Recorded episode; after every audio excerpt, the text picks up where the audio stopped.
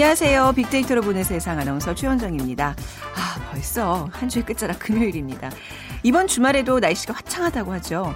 나들이 계획 세우신 분들 많으실 텐데 주말 계획 중에 한 가지 더 추가해 보시면 어떨까요? 음, 이번 일요일 저녁 평창 패럴림픽 폐막식 시청 말이죠. 인종과 지역, 장애를 뛰어넘어 펼쳐진 이번 평창 패럴림픽 열정의 무대가 이어지면서 구름 관중이 모였다고 하고요. 감동도 몇 배라는 걸 느끼게 됐습니다. 또 그동안 잘 몰랐던 장애인 스포츠에 대해서 알게 된 기회였죠. 비장애인 가이드와 짝을 이루어 경기를 하는 시각장애인 스키. 또 1위로 결승선에 들어서도 무조건 1위가 아니죠. 형평성을 위해서 장애 정도에 따라서 다시 한번 성적을 내는 채점 방식. 모두 이번 패럴림픽을 통해서 접하게 된 새로운 모습들이었습니다. 자, 앞으로 패럴림픽을 넘어서 아직도 남아있는 장애인에 대한 차별과 인식의 벽까지도 모두 넘어서길 기대해 보겠습니다. 자, 잠시 후 빅데이터가 알려주는 스포츠 월드 시간. 오랜만에 갖는 시간이네요. 오늘 패럴림픽에 대해서 얘기 자세히 나눠보고요. 또 세상의 모든 빅데이터 시간에는 화제 키워드를 모아서 지난 한 주 정리해 보겠습니다. 오늘 빅퀴즈 어, 동계 스포츠의 종목을 맞춰주시면 됩니다. 이 종목은 스키 크로스컨트리와 사격이 조합된 형태로 패럴림픽과 동계올림픽에 모두 포함되어 있습니다. 원래 스키를 타게 된 목적은 크게 두 가지인데요. 첫째는 사냥이고요. 둘째는 군사적 목적입니다. 이 종목은 바로 이렇게 스키를 처음 타게 된 목적을 스포츠로 승화시킨 형태라고 할 수 있는데 무엇일까요? 1번 아이스 댄싱, 2번 아이스 하키, 3번 아이스 아메리카노, 4번 바이애슬론. 중에 오늘 어, 아이스 아메리카노가 아닌 달콤한 바닐라 라떼 두 분께 드리겠습니다. 휴대전화 문자메시지 지역번호 없이 샵 9730이고요. 짧은 글은 50원, 긴 글은 100원의 정보 이용료가 부과됩니다.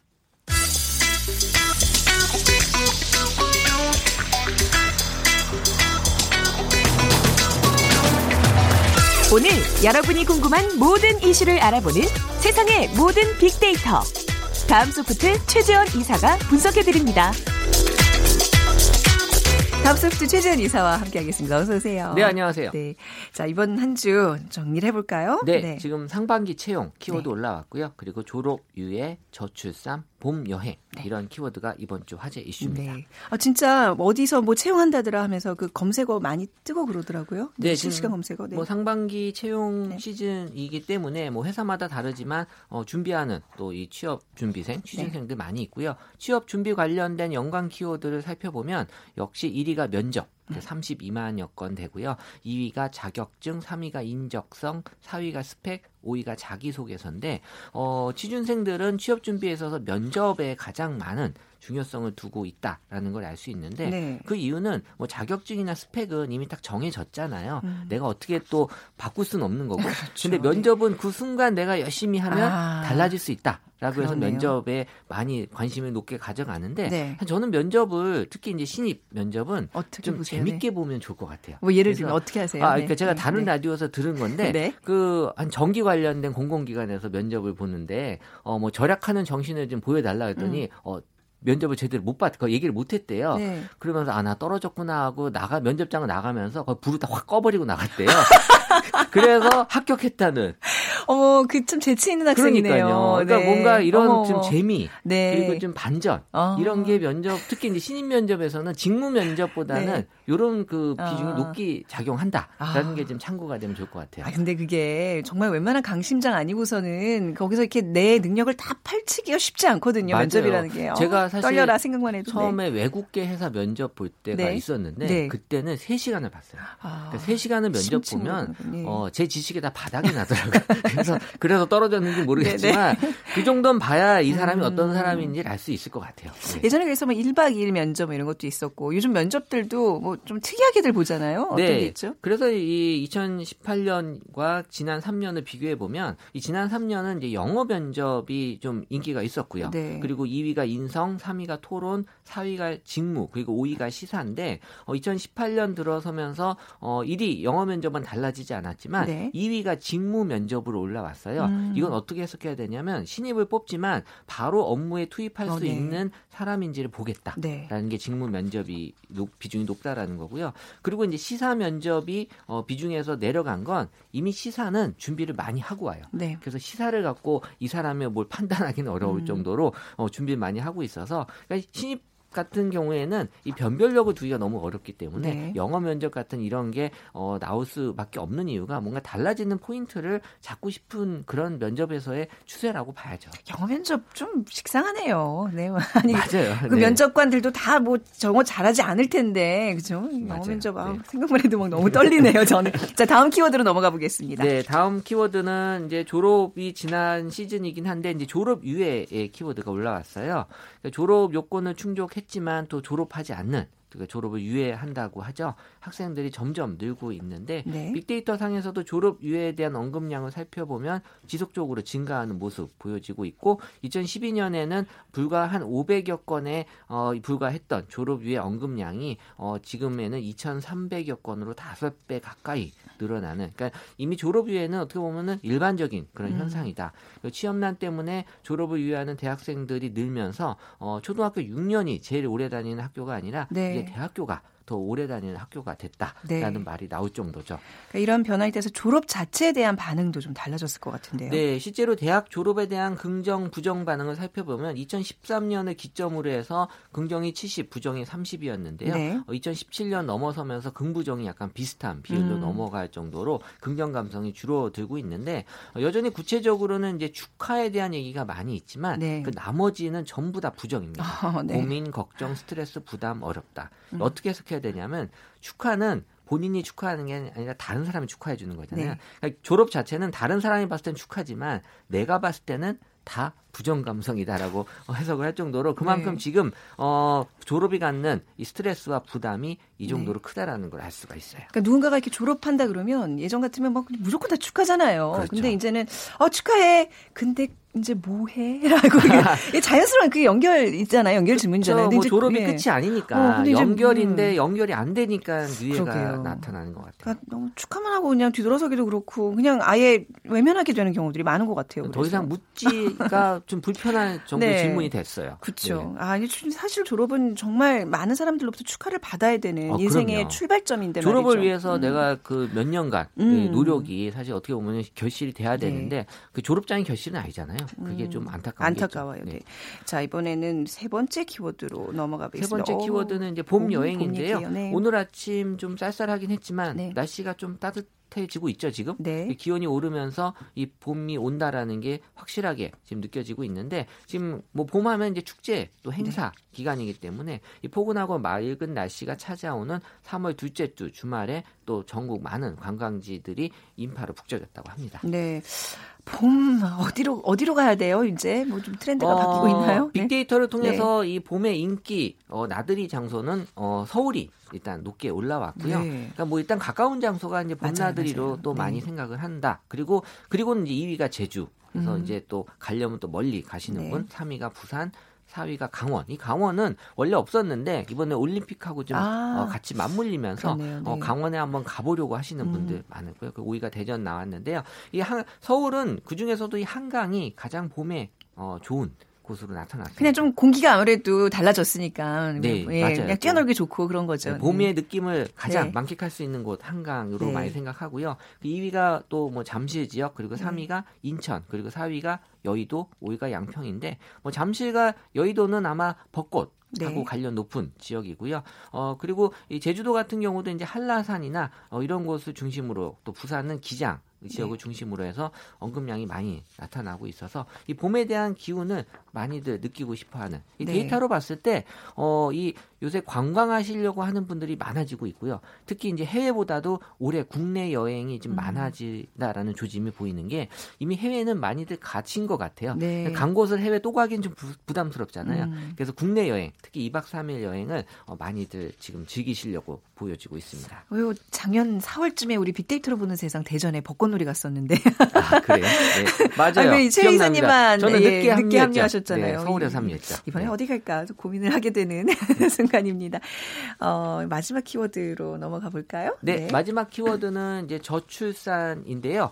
어, 유치원생 수가 이제 70만 명 선을 붕괴했다고 해요. 어떤 의미예요? 그래서 네. 이제 연간 출생아 수가 계속 줄고 있다라는 건데요. 네. 이 70만 명 선이 무너진 유치원생 수가 5년 사이에서 이제 10만 명 이상 더 감소할 것으로 앞으로 음, 보이는데 네. 어, 통계청에 따르면 2016년 출생아 수가 40만 6,200명, 2017년은 37만 7,700명, 네. 2018년에 비슷한 상황으로 이어진다면 어, 더 많이 줄어들 것이다라는 전망이고요.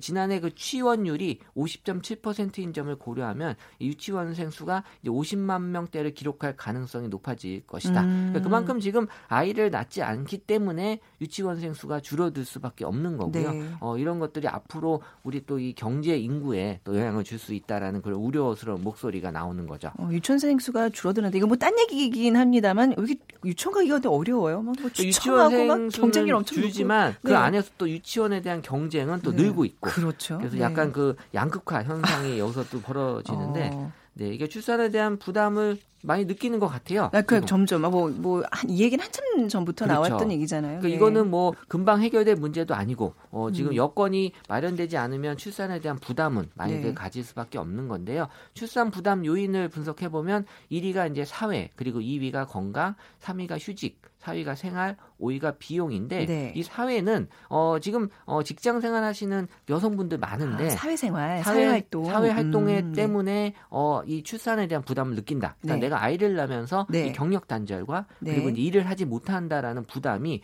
결국에는 이제 저출산에 영향을 그러네요. 주고 있다라는 사회, 휴직, 뭐 이런 게 비용 이런 게 다 어떻게 보면 한 맥락의 고민이네요. 그렇죠. 네. 그리고 이제 어 같은 맥락에서 이제 휴직도 나타날 수 있는 거고 그리고 이제 비용 부분은 네. 어 교육비, 양육비, 이제 육아용품비 순으로 인해서 음. 이 출산에 따르는 이제 경제적 부담. 사실 아이 한 명을 키우는데 어 어마어마한 돈이 든다라는 생각들 많이 네. 들잖아요. 네. 특히 제가 데이터로 보면 요새 물가 관련돼서 분석하는데 이 3월에 사람들이 물가가 높다라는 걸 더 많이 느낄 수밖에 없는 게 지출이 많죠. 3월에 학생들. 아이들 이제 학교 보낸다고 신학기, 새학기 준비하면서 그러네요. 이, 이것저것 나가는 돈들이 많으니까 네. 그러니까 3월 달에 왜 이렇게 장사가 안 돼요라고 또 이런 또 소상공인들은 얘기하는 게이 돈을 3월 달에 일시적으로 잘 안 쓰세요. 음. 왜냐하면 아이한테 나가는 돈이 일시적으로 많다 보니까 네. 다른 비용을 좀 줄이는 게 3월이거든요. 음, 그렇군요.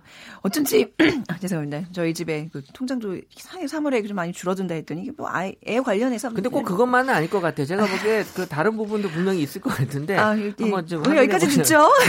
아, 조금 더 들어야 돼요. 여기까지 네. 듣죠. 우리 저기 두 번째 코너 오랜만에 지금 재개하는 건데 예, 우리 최재원 이사는 여기서 보내드리도록 네, 하겠습니다. 알겠습니다. 한주 잘 고생하셨고요. 다음 주 월요일에 뵐게요. 고맙습니다. 네, 감사합니다. 다음 소프트 최재원 이사였습니다.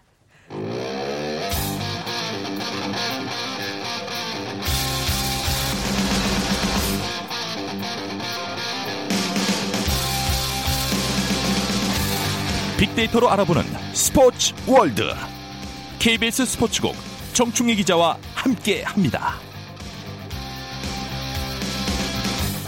네, KBS 스포츠국의 정충희 기자가 돌아왔습니다. 어서 오세요. 네, 안녕하십니까. 네, 이제 반가워. 아, 좀 인사를 좀 길게 해보세요. 아니, 네, 진짜 뭐 오래 반갑습니다. 오래 기다렸습니다. 네, 빅데이터. 밖에서 박수 치잖아요. 감사합니다. 네, 이렇게 더 오랜만. 좋은 소식으로 네. 많이 그러니까 바로 이제 저도 복귀하고 나서 바로 이제 함께 못했던 이유가 평창 올림픽 때문에 너무 바쁘셔서 이제 저희가 이 시간을 잠시 이렇게 보류를 했었는데 그 평창 올림픽을 다녀오신 건 아니시죠? 네, 저는 네.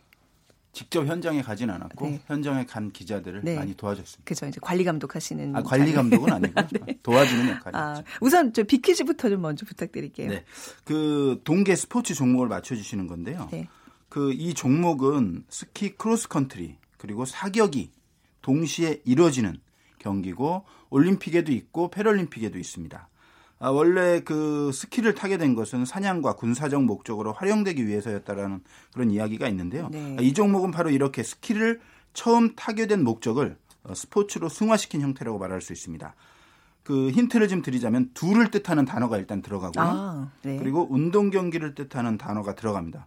두 가지가 합성된 합성어인데 네. 어, 1. 아이스 댄싱. 음. 이것도 두 가지네요. 아이스 댄싱. 그렇네요. 두 번째는 아이스 하키. 그리고 아이스 아메리카노. 네. 대단하네요. 대단하네요. 그리고 바이애슬론. 아, 아 이게 TH 발음이에요. 네, 그렇습니다. 네. 어, by 예. 에슬론. 에슬론, 예. 어, 제가 말씀드렸죠. 두 가지의 의미가 네. 들어간 단어가 하나 들어간다. 그러니까 그 무슨 007 영화에서 그죠? 막 추격하고 막 이럴 때 가끔 그렇죠. 보는 볼 수 있는 그런 네, 장면을 연상시키면 되는데 자 빅데이터로 보는 세상 함께하고 계시고요. 이쪽으로 문자 보내주세요. 휴대전화 문자 메시지 지역번호 없이 샵 9730이고요. 짧은 글은 50원, 긴 글은 100원의 정보 이용료가 부과됩니다. 패럴림픽 지금 잘 되고 있는 거죠? 아, 그렇습니다. 네, 잘 되고 예. 있습니다. 지금 일요일에 이제 폐막을 하는데 약간 이제 이 동계 올림픽에 비해서 뭐 중계도 좀 줄고 사람들의 관심도 좀 멀어지고 해서 좀좀 걱정이 많았는데 그래도 생각보다 사람들이 많은 관심 갖고 애정을 갖고 보고 있어요. 근데 그 관심이 물론 이제 올림픽에 비해서는 네. 음. 조금은 적죠. 왜냐하면 그것은 일단 올림픽보다 규모가 워낙 네. 작아요. 네. 종목도 여섯 개 정도고 아, 출전하는 그 선수도 훨씬 적고 하지만 네. 국내에서 열리고 또 우리 국민들이 음. 그 올림픽에서 열광했던 것만큼 네. 또 패럴림픽에 대해서도 관심을 많이 가지고 계시다는 것이 네. 빅데이터 분석을 통해서도 사실 음, 나타나거든요. 네. 그래서 일단 먼저 빅데이터 분석을 보기 전에 네네. 패럴림픽이라는 것이 무엇인지 그쵸 한번 의미부터 뭐 합성을 거예요, 이것도. 그래요. 뭘까요? 알, 려주세요 뭐 네. 올림픽과 네. 뭐 패럴인데 네. 패럴이요? 패럴 그게 어려운 단어더라고요. 네, 어려운. 네, 전에 네, 한번 네, 저희도 네. 했었는데 뭐 페로플레지아라고 페로플레지아, 그 네. 음. 하반신 마비를 뜻한다고 해요. 그래서 올림픽이 이제 합성어가 돼서 그 패럴림픽이 됐는데 이 그 원래 단어의 어원적인 의미는 그렇고요. 그 2000년대 이후에는 페레럴이라는 네. 평행해 네. 이런 뜻이 의미적으로 또 추가된 부분이 있어요. 네. 그래서 그 올림픽과 동등한 음. 종합 대회다라는 의미에서 패럴림픽이라는 의미가 또 쓰여지게 되고 하나 잠깐 오해하실 부분이 있을 수 네. 있어요. 그러니까 올림픽은 비장애인 올림픽이고 네. 패럴림픽은 장애인 올림픽이다라고 이야기하는 것은 사실은 명 잘못된 겁니다. 아, 왜 어떤 면에서 왜냐하면? 네. 패럴림픽이 장애인 올림픽이라고 하는 것은 맞아요. 왜냐하면 패럴림픽에는 장애를 가진 분들 선수들만 참가할 수 있기 때문에 네. 물론 시각장애인 스키처럼 가이드 러너는 예외고요. 네. 그 올림픽에는 비장애인만 출전하는 것이 아니고요. 장애인도 많이 출전했습니다. 아, 네. 전에 장애를 가진 탁구 선수도 출전을 음, 했었고 장애를 딛고 뭐 이러면서 그런 멘트들을 그렇죠. 많이 들었네요, 진짜. 오스카 피스토리우스라고 음. 그 의족을 한 스프린터도 올림픽에 출전을 아, 했어요. 그러니까 네. 올림픽은 장애인 비장애인이 같이 네. 출전하는 종합대회라고 볼 수 있고 아. 패럴림픽이 장애인 올림픽이다. 그래서 네. 비장애인 올림픽이라고 부르는 것은 맞진 않습니다. 그렇네요. 네. 이 패럴림픽 이번에는 이제 여기 이제 본사에서 진드지 일하고 계시지만 예전에 다녀보시면서 좀 기억에 남는 감동의 순간들 있을까요? 네, 많죠. 네. 그 특히 제가 이제 20년 동안 기자 스포츠 기자를 했는데 네. 가장 기억에 남았던 것이 2008년 베이징 패럴림픽이었어요. 네. 그 당시에 이제 하계 패럴림픽이었는데 당시 정말 충격을 좀 많이 받았어요. 네. 그러니까 단순하게 아 몸이 불편한 선수들이 하니까 감동을 받는 그런 거를 뛰어넘어서 뭐 장애인이건 비장애인이건 음. 이 운동을 대하는 태도와 그리고 네. 그 운동에 대한 열정과 그 땀방울을 보는 이 기자의 마음 음. 비슷하거든요. 비슷한데 이 패럴림픽에 출전한 선수들이 좀 더 감동적이었어요. 저는. 네. 그리고 그 당시에 만났던 박건우 선수, 보치아 어, 선수였는데 박건우 선수도 아직도 기억나고 네. 또 제가 그 시각 장애인 축구를 갔, 취재를 네네. 갔었거든요. 근데 정말 너무 놀랄 정도로 잘해요. 아이고. 그공 네. 안에 네. 그 소리가 나는 방울을 넣어서 하는 거거든요. 아. 얼마나 연습을 많이 하고 네, 네. 얼마나 정말 열정을 많이 쏟아 부, 부었는지 저보다는 뭐 당연히 훨씬 잘하고요. 아, 몸이 이게 본능적으로 움직이는 거죠. 웬만한 축구, 네. 이- 와. 그 비장애인 축구 선수들 보다도. 이상으로 잘하는 모습을 보면서 음. 제가 그 당시에 이제 브라질과 중국의 경기를 본 걸로 기억하는데 네. 뭐 너무 잘해서 제가 어. 이건 경이적이다 네네. 이런 느낌까지 받을 정도였고 그래서 제가 그 이 패럴림픽 취재를 통해서 스포츠 기자가 가져야 될 어떤 가치관이랄까 이런 음. 것들도 많이 정립을 했고 그래서 그랬군요. 너무 감사하죠 이 박건우 네. 선수라든가 어. 이런 패럴림픽 선수들에게. 아, 그렇군요. 이게 굉장히 그 좋은 어떤 의미를 말씀하시는데 저 이런 질문 드려도 될까 모르겠어요. 그 패럴림픽에 어, 금메달, 은메달, 동메달 그 메달리스트도 똑같은 그 연금을 받게 되나요? 그 똑같습니다. 아, 그래요? 올림픽과 어. 똑같고요. 전에는 조금 적었는데 네. 이제는 제가 페레럴이라고 동등한이라는 의미가 네. 포함됐다고 했잖아요. 어 우리나라에서도 그런 부분들에 대해서 인식이 많이 제고되고 음. 정부에서도 노력을 하고 장애인 단체라든가 스포츠 단체라든가 노력을 해서 이제는 갔습니다. 음, 그러니까 똑같은 혜택을 누릴 네, 수 맞습니다. 있는 거죠. 뭐 네, 다행이네요. 예. 그게 항상 그 마음에 걸렸었거든요. 네, 네. 갔는데 누구한테 물어볼 사람이 없어서 네. 언론에서도 뭐 많이 그런 네. 부분을 지적을 했고 그래서 시정이 됐어요. 네. 자, 그 빅데이터 상에서의 평창 패럴림픽에 대한 반응 이제 본격적으로 살펴볼까요? 네, 아까 말씀드렸던 것처럼 빅데이터를 보면은 우리 국민들이 정말 많은 관심을 가지고 있고 애정도 가지고 있고 열광하고 있다는 것을 알 수 있는데 평창 패럴림픽을 그 빅데이터 상에 검색하면요. 네.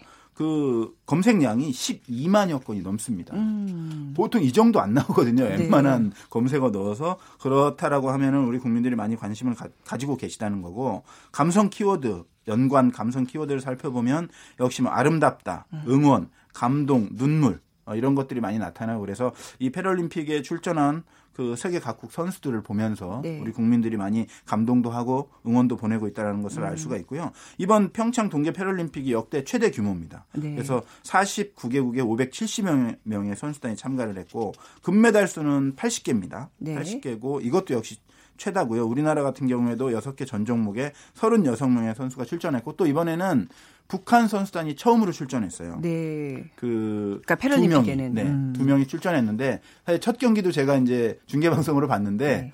아, 포기한 선수 빼곤 최하위였어. 27위, 28위 아, 그랬는데 아, 네. 근데 이제 입문한 지가 워낙 짧고 한 3개월 정도밖에 안 됐고요. 아, 3개월이요? 아, 근데 네네. 올림픽에 나올 수 있었어요. 네네. 음. 그 하는 열정이나 그 표정이나 말하는 거나 들어보면 앞으로 좀 발전 가능성이 있겠다 이런 음. 생각도 들었고 무엇보다도 올림픽에 의해서 패럴림픽에서도 어떤 남북 화해 분위기가 조성이 됐다는 것이 의미적으로 큰 성과죠 이번에 크다고 볼수 음. 있겠습니다. 근데 좀 비판 여론도 있는 것 같아요. 그러니까 어, 네. 재미있는 것이 빅데이터 상의 연관 감성 검색어에 네. 비판이라는 단어가 들어가 있어요. 어, 그러니까 이게 대, 왜 대놓고 비판을 한 거군요. 왜 그런 건지는 네. 사실은 100% 명확하진 않지만 네. 어, 여러 기사를 찾아보거나 연관된 어, 이 본문 내용으로 들어가 보면 중계 방송이 좀 부족한 것에 대한 비판이 아닌가라는 그런 생각이 네. 좀 들었어요. 그러니까 그 올림픽보다 규모가 작고 종목도 작고 시간도 작고 하기 때문에 중계 방송이 올림픽보다 적은 것은 뭐 당연한 일인데 네. 어, 다른 나라와의 비교 그리고 종목과의 대비 이런 것들로 음. 봤을 때도 좀 지나치게 적지 않냐라는 사실 비판이 있었어요. 물론 이전 패럴림픽에 비해서는 확실히 많아진 건 사실이에요. 하지만 네. 그것은 국내에서 또 하는 대회고 그런 면에서 보면은 좀 더 어, 중계 방송을 많이 해야 되지 않느냐라는 그런 어떤 비판도 여론이 있었고 네. 기사도 많이 나왔고 음. 뭐 장애인 단체도 이야기를 했고 어, 현직 지금 대통령도 좀 아쉽다라는 네, 표현을 좀 그 했는데 좀 늘었잖아요. 그 그래서? 이후에 네. 어찌 됐든 저희 뭐 SBS와 MBC도 중계권을 갖고 있습니다마는 네. 그쪽은 제가 정확하게 계산을 안 해봤고요. KBS 같은 경우에는 두배 네. 정도로 아. 중계방송 시간을 좀 늘렸고 그리고 네. 그좀 늦긴 했지만 그래도 대회 초기에 이런 비판 여론이 있었고 바로 음. KBS 같은 경우에는 그 여론을 받아들이고 그 중계 방송을 늘렸다라는 점에서는 다행이라고 생각하고요. 어 그 모바일 마이케이라고 있습니다. 네. 거기서는 애초부터 전 경기 생중계가 이루어지고 있었고 음, 지금도 네. 이제 이루어지고 있으니까 조금 부족한 부분은 그런 부분을 통해서 좀 네. 보셨으면 좋겠고. 그렇네요. 네. 어, 기자들도 사실은 스포츠 기자들이 패럴림픽에 대한 애정이 상당히 많이 있어요. 네. 그래서 현장에도 저희가 이제 그 서울에서 두 팀, 강원도에서 두팀 이제 음. 해서 이제 네 팀이 활동을 하고 있는데 열정적으로 하고 있고 좀더 어, 좋은 소식 전해드리기 위해서 노력을 하고 있으니까 당연히 음. 비판을 받 하시는 것도 좋고 네. 그런데 이제 우리 모두가 전체 사회적으로 이 패럴림픽에 대한 어떤 관심을 음. 많이 가지는 계기 또 장애인 스포츠 선수에 대해서 관심을 많이 가지는 계기로 삼았으면 좋겠다라는 생각이 듭니다. 네. 이번 패럴림픽에서 또 이게 쏟아지는 재미있는 이야기들, 우리가 이게 훈훈해지는 이야기들 많을 텐데, 좀 뭐 있으면 몇 가지 좀 들려주세요. 네. 네. 일단 그 패럴림픽 보면 저는 네. 어, 우리나라를 대표하는 신의연 선수. 네. 가 생각이 많이 나는데 신희연 선수가 이제 사실은 금메달 후보였어요. 음. 바이애슬론에서 네. 첫 경기에서 이제 금메달 후보였는데 그 금메달 뿐만 아니고 은메달, 동메달도 첫 경기에서 못 땄어요. 음. 그래서 좀 너무 아쉬워하는 거예요. 네네. 근데 보통 사람들이 많이 그런 얘기를 해요. 아, 뭐 어떠냐. 그런 감동적인 모습만 보여주면 됐지. 그러면서 그 감동적인 스토리가 신희연 선수 정말 많아요. 그러니까 사고를로 이제 그 장애를 음, 입고 아, 중도 장애 예 그리고 네. 그 방황과 네. 그 어둠의 시간들 그리고 그것을 극복하는 과정에서 어머니의 헌신적인 사랑, 음. 베트남 출신 아내 헌신적인 내조 이런 것들이 있어서 스- 좀 스토리가 많죠. 그래서 그 선수의 어떤 인간 승리 자체만으로도 감동인데 네. 뭐 그렇게 실망하느냐라고 얘기를 하지만 신의현 선수는 선수인 겁니다. 음. 그러니까 그런 시각을 장애인 스포츠 선수들이 싫어해요. 어떤 시각? 네네. 그냥 아, 동정의 대상, 네네. 무슨 아름다운. 이야기의 음. 주인공. 그것이 아니거든요. 네. 실력으로 평가 좀 받고 싶은데. 국제 대회 출전해서 나도 대한민국의 태극기를 달고 출전한 음. 선수인 만큼 당연히 메달을 따겠다는 욕심이 있는 거고 열정이 있는 거고 그것으로 평가받고 싶은 거죠. 네. 그런 차원에서 보면 저는 너무나도 이해가 갔어요. 그런 실망하는 모습이. 네. 그런데 이제 다음 날 네. 크로스컨트리 스키에서 기어코 동메달을 동메달. 땄죠. 네네. 네. 주종목이 아닌데도 불구하고 그래서 그 모습 보면 전 정말 크게 박수를 쳤었는데 네. 이 패럴림픽이 보면 동계 패럴림픽이 종목이 네. 그 올림픽보다는 많이 작아서 여섯 개가 있어요. 음. 근데 거의 비슷해요. 그러니까 알파인 스키, 스노보드, 뭐 크로스 컨트리 스키, 바이애슬론, 아이스하키 똑같고요. 네. 거의 컬링은 휠체어 컬링이라는 종목으로 하는 건데 여기서 이제 약간 낯선 게 바이애슬론이죠. 네. 바이애슬론은 두 가지를 한다는 뜻이에요. 음. 스키 타면서 총도 쏘고. 네. 근데 그 올림픽 바이애슬론과 좀 다른 것은 총을 올림픽에서는 선수들이 메고 다니거든요. 네. 메고 스키를 타는데 이것은 아무래도 그 불편하니까 총은 도와주는 분들이 가지고 있다가 총쏠 아. 때만 주고 요게 아, 약간 다르고 네네. 나머지는 뭐 크게 다른 것이 음, 없고요. 그러니까 아까 그 뭐 스카이 시- 가이드 러너가 같이 출전한다는 그런 종목이 있었잖아요. 그것이 바로 이제 그 시각 장애인 선수들이 하는 네. 스키 경기. 네. 그러니까 안 보이잖아요. 네.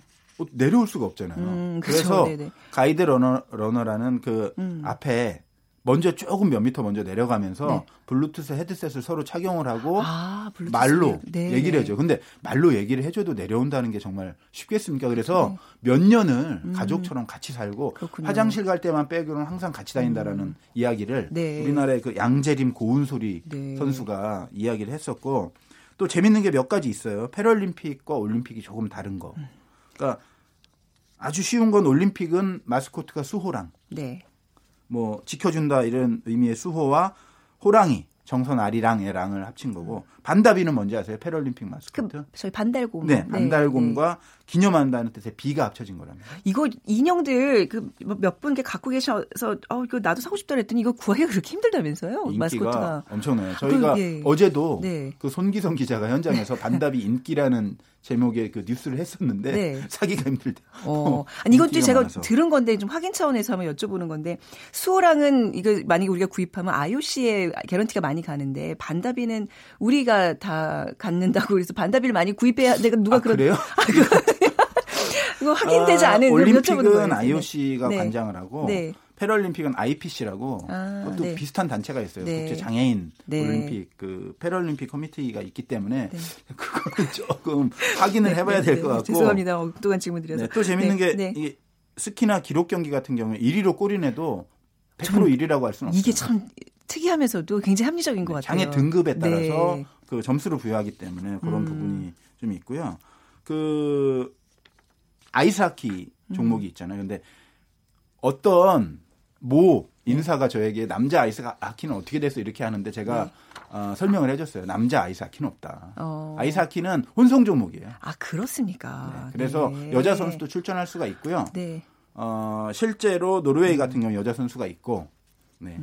그런 점을 보시면은 음. 네. 어, 패럴림픽을 좀 더 재밌게 즐기실 수 있을 것 같아요. 아우, 이 시간은 왜 이렇게 그 시간이 이렇게 금방 가는지 모르겠어요. 벌써 마무리할 시간이고요. 자, 다음 주 금요일에도 또 재밌는 스포츠 소식 부탁드리겠습니다. 네, 오늘 감사합니다. 반가웠습니다. KBS 스포츠계 정충희 기자와 함께 했습니다. 자, 오늘 정답 4번 바이애슬로 맞춰주신 오늘은 세 분께 네, 바닐라 라떼 모바일 쿠폰 드리겠습니다. 오사사님, 패럴림픽 선수 모두 1등입니다. 이 장애를 극복한 선수들 의지와 투혼 모두가 1등 금메달입니다. 하시면서 응원 보내주셨고요. 2277님, 그리고 7282님 역시, 어, 우리 선수들 파이팅 하시면서 힘을 불어넣어 주셨습니다. 세 분께 어, 상품 드리고요. 음, 빅데이터로 보는 세상 한 주 마무리하겠습니다. 다음 주 월요일에 다시 찾아뵙죠. 지금까지 아나운서 최원정이었습니다. 고맙습니다.